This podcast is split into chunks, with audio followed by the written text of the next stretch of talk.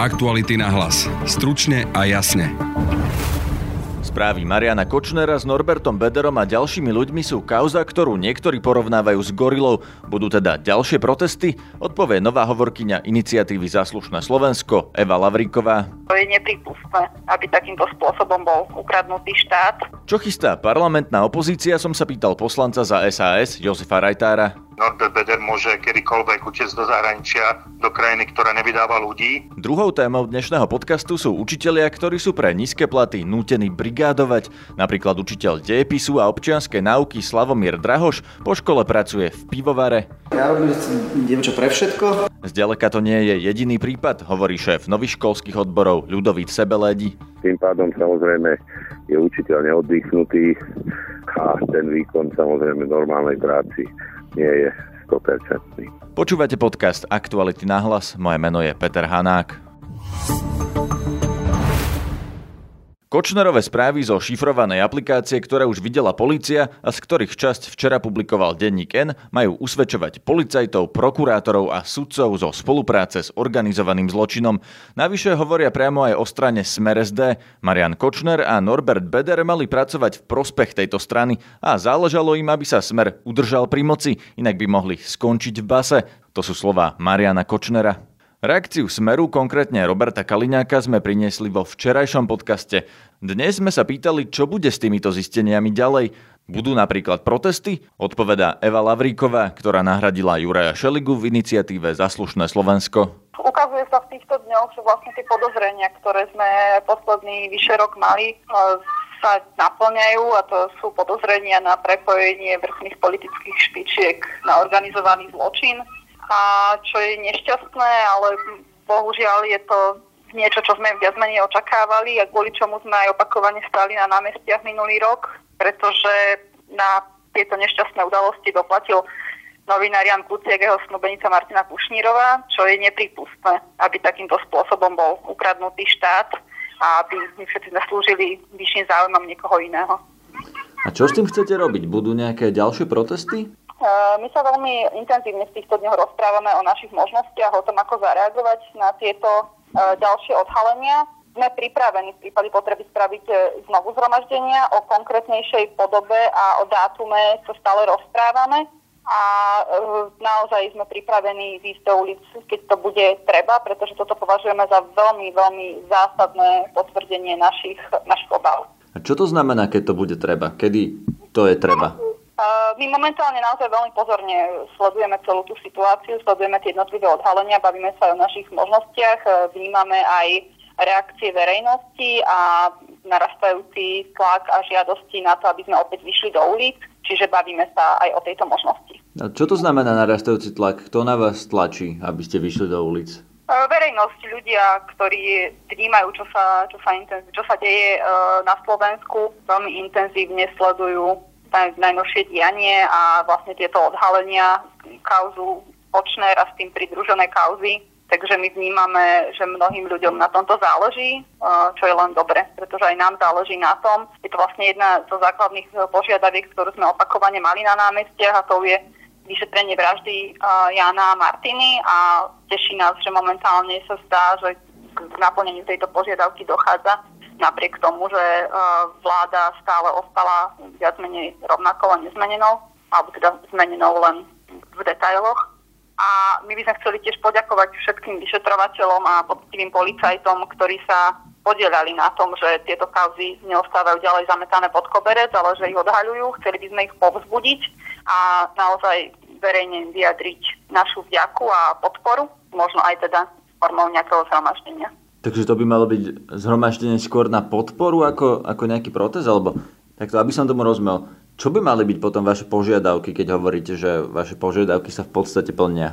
Ja preto len e, opakujem, že stále sa bavíme o konkrétnej forme aj e, dátume zhromaždení, pretože e, požiadavky, ktoré sme my mali, a to znamená dôkladné vyšetrenie vraždy Jana a Martiny a pridružených kauz a druhá požiadavka novej a dôveryhodnej vlády, tie požiadavky stále pretrvávajú a pozorne sledujeme ich naplňanie. a s tým práve súvisí aj vyjadrenie tej podpory a povzbudenia všetkým poctivým policajtom a vyšetrovateľom. Takže toto je naozaj, ide, ide v tejto chvíli ruka v ruke a potrebujeme veľmi nahlas povedať aj to, že sme vďační všetkým, ktorí sa neboja, takisto novinárom, ktorí e, veľmi intenzívne pracujú na odhalovaní ďalších a ďalších kauz a bez ktorých nasadenia by nebolo možné naozaj tak uh, intenzívne pracovať uh, na tých udalostiach sa za ten ostatný vyše rok dialo. Takže aby sme to uzavreli, protesty teda zatiaľ nebudú, alebo budú, len ste ešte nepovedali kedy? Zhromaždenie v pláne máme, na konkrétnej forme a o konkrétnom dátume sa v tejto chvíli rozprávame v rámci iniciatívy, ale sledujeme aj ľudí, ktorí verejnosť, ktorá vyjadruje túžbu potom opäť dať nahlas najavo svoj názor. Čo chystá parlamentná opozícia? Na správy Mariana Kočnera som sa pýtal Jozefa Rajtára, poslanca za SAS. Potvrdili to, čo sme dlho hovorili, že Marian Kočner mal pod palcom časti súdnictva, prokuratúry, polície a takisto, že spolupracoval s Norbertom Bederom, ktorý ovládal veľké časť policie. No ako na to reagujete na takéto zistenie? Reagujem na to, reagujeme na to ako, ako SAS tak, že treba konať. Teraz, keď sú presné dôkazy, uh, je treba zaistiť, aby Beder, ktorý ešte stále na slobode, nemal možnosť ovplyvňovať policiu. Je treba vyšetriť všetkých ľudí, s ktorými mal na policii kontakty, ktorí pre ňoho robili. Je treba týchto ľudí veľmi dôkladne vyšetriť a vyvodiť voči ním dôsledky a takisto je treba povedať, že Norbert Beder môže kedykoľvek utiecť do zahraničia, do krajiny, ktorá nevydáva ľudí, takže tam v tom, tejto oblasti treba tiež konať. Čo treba spraviť? Čo znamená, keď hovoríte, že treba konať? Podobne ako s Kočnerom. Podľa môjho názoru ho treba zaistiť aby nemohol utecť. No ale na to musí mať, musíte mať nejaké obvinenie, nejaký právny dôvod. No pochopiteľne, preto hovorím, že treba rýchlo konať a to policajné vyšetrovanie by malo pokročiť je treba povedať to, že som dával trestné oznámenie v súvislosti s lustráciou novinárov a tam vyšetrovanie prebieha už od e, nejakého mája alebo dokonca apríla tohto roka a tam figuruje tiež Norbert Beder, takže ja dúfam a predpokladám, že aj na základe tohto vyšetrovania sa dajú podniknúť kroky voči tejto osobe. Okrem lustrácií, kde by ešte mohli Bedora obviniť podľa vás? Tak e, v mnohých prípadoch ovplyvňovania, ovplyvňovania policie, ale nielen tam. A ide aj o to, ako prevádzkovali svoje SBSky, a akým spôsobom vybavovali ďalšie veci v štáte protizákonným spôsobom. Treba sa pozrieť na ich dane, na DPH. To sa všetko dá, keď sa chce. Pán Rajtar, čo plánujete spraviť ako parlamentná opozícia? Chcete napríklad niekoho odvolávať, alebo nejako konať z vašej pozície? Lebo to, čo ste povedali doteraz, je, že policia by mala konať, ale čo chcete robiť vy? V tomto momente uh, budeme tlačiť na policiu a na jej vedenie, aby konalo, aby konalo urychlenie a v prípade, že takto konať nebude, tak uh, budeme konať aj my a budeme sa snažiť odvolať tých, ktorí budú za to zodpovední. Ale v prvom rade teraz policia musí konať. No a vy ako opozícia nič? Vy nechcete nikoho odvolávať, ne, nezvoláte žiadnu mimoriadnu schôdzu alebo výbor, alebo čo sa vlastne dá urobiť z vašej pozície? Čo sa týka previerky MBU, tam vieme zvolať e, výbor. Samozrejme vieme aj odvolávať niekoho, ale e, v tejto chvíli v Slovensku spoločnosti pomôže to, keď sa budú konať. Na to ako opozícia, ako celok budeme tlačiť a ja som presvedčený o tom, že si nedovolia nekonať. Túto kauzu s tými Kočnerovými správami mnohí prirovnávajú Mnohí prirovnávajú napríklad ku kauze Gorila, rozsahom a tým, čo všetko má odhaliť na rôzne spektrum ľudí. Nemyslíte, že je to málo, že čakať na to, čo urobí policia? Lebo pri Gorila napríklad sme veľké protesty, aj pred Bonaparte boli protesty už e, celé leto, pred dvomi alebo tromi rokmi, ak si správne spomínam. Preto sa pýtam, či opozícia nerobí málo. Takisto e, žiadame to, aby bola zverejnená celá SMS-ková komunikácia, nie iba nejaký výsek. To znamená, aby si ľudia vedeli utvoriť názor na celé to, ako to fungovalo, kto je komu zaviazaný, kto čo pre koho vybavoval. A viete, my nemôžeme nahrádzať prácu policie alebo prácu prokuratúry. Vieme vyvíjať len primeraný tlak na to, aby e, postupovali tak, ako postupovať majú. Žiadne protesty napríklad nechcete organizovať? Pokiaľ bude policia konať a poráta sa s darebákmi vo svojich radoch a s ľuďmi ako je Norbert Beder, tak nemá význam robiť protesty v tomto momente. Ale samozrejme v septembri, pokiaľ uvidíme nečinnosť, tak to budeme zvažovať. Robert Fico je stále predseda Smeru, Robert Kaliňák je stále podpredseda. Čo myslíte, mali by oni vyvodiť e, z tohto nejakú ďalšiu zodpovednosť, okrem toho teda, že už nie sú vo funkciách premiéra a, a ministra vnútra? No som presvedčený o tom, že by im to mali zrátať pre všetkým voliči, pretože tí rozhodujú vo voľbách, ktorých bude zastúpať v parlamente. Čo sa týka vnútrostranických pozícií, tam nech si to zariadia ako zariadia, pretože ja považujem, aj teda naša strana považuje smer za zločineckú organizáciu. To znamená, že my nebudeme hovoriť o tom, že koho má mať podpredsedu alebo predsedu zločinecká organizácia. Hovoríme o tom, že takáto organizácia by nemala mať podporu voličov a voliči by je to mali zrátať. Platy učiteľov sú na Slovensku dlhodobý problém. Napriek tomu, že sa teraz každoročne zvyšujú, mnohí učitelia z nich stále nevyžijú. Najmä v hlavnom meste, kde sú podstatne vyššie náklady na život, musia učitelia po odpracovanom dni v škole chodiť ešte do ďalšej práce. Napríklad učiteľ z Bratislavského gymnázia Slavomír Drahoš pracuje v pivovare. Porozprával o tom Denise Hopkovej. Tu práca v podstate prebieha tak, že, že sa nakladajú súdy do auta a vykladajú z auta. Takže to je v podstate celá práca, lebo sládkovia sú vedľa, to je tam, kde sme prešli, tam ste to videli, tam už vycedili novú várku, to tam bol, bol ten odpad. A potom tuto, toto, je, toto je vlastne ako keďže pivnica, tu sa nejak toho moc nerobí, to sa len kontrolujú mm-hmm. teploty, to tam nateče samé, len chladenie. A vpredu je, vpredu je predajňa, toto je sudáreň, tu, je, tu sú chalani, čo plnia súdy. A vy robíte čo presne? No a my to, my, ja robím, ja robím dievča pre všetko, takže, takže, ale najmä nakladáme to odtiaľto, tu sú chladiaky, kde už sú nasudované pivo. Mm-hmm. Celé a odtiaľto to nakladáme do aut a autami, autami to rozvážame po celej Bratislave po krčmách. To je hlavne moja hlavná robota.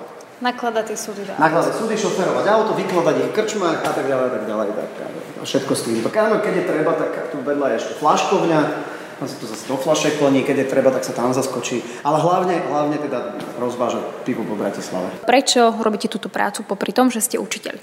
Celú, celú, celú túto firmu vlastne moji kamaráti, s ktorí sme vyrastali.